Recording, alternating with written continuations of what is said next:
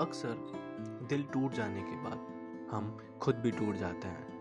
एक दर्द का एहसास होता है। पता नहीं क्यों, लेकिन लगता है कि इस टूटे हुए दिल के साथ जीना नामुमकिन सा है। हमें हर वक्त खुद से नफरत होने लग जाती है। हम बस सब कुछ सही करना चाहते हैं। एक ऐसा ही दौर लगभग हम सभी की ज़िंदगी में आता है। और ये भी कह सकते हैं कि शायद यही हमारा सबसे मुश्किल वक्त होता है।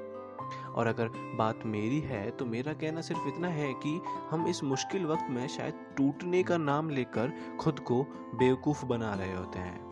हम अपने अंदर उस दर्द को एक जगह देने के लिए टूटने का सहारा लेते हैं।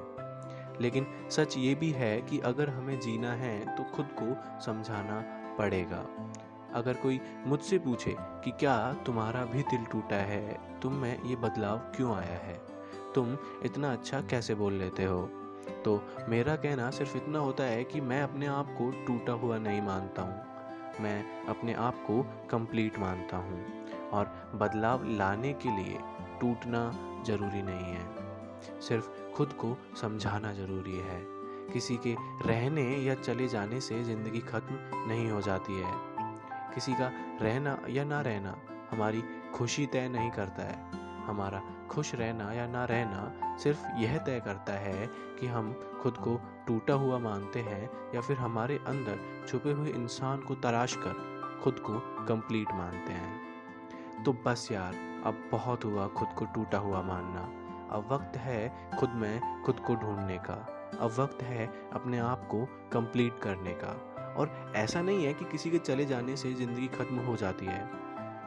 बस ज़रूरत है तो खुद को यह समझाने की कि हमारे पास क्या है। जब भी ऐसा लगे कि हमारे पास जीने की वजह ख़त्म हो चुकी है तो अपनी आँखें बंद करो और अपने चारों ओर उन लोगों को महसूस करो, जिन्हें तुम्हारे खुश रहने या ना रहने से फ़र्क पड़ता है, जिनके लिए तुम मैटर करते हो।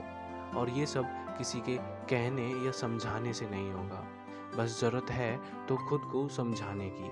और अगर एक बार हम इस चीज़ को महसूस कर लें, इस चीज़ को समझ लें तो हमें हमारी ज़िंदगी बहुत खूबसूरत लगेगी।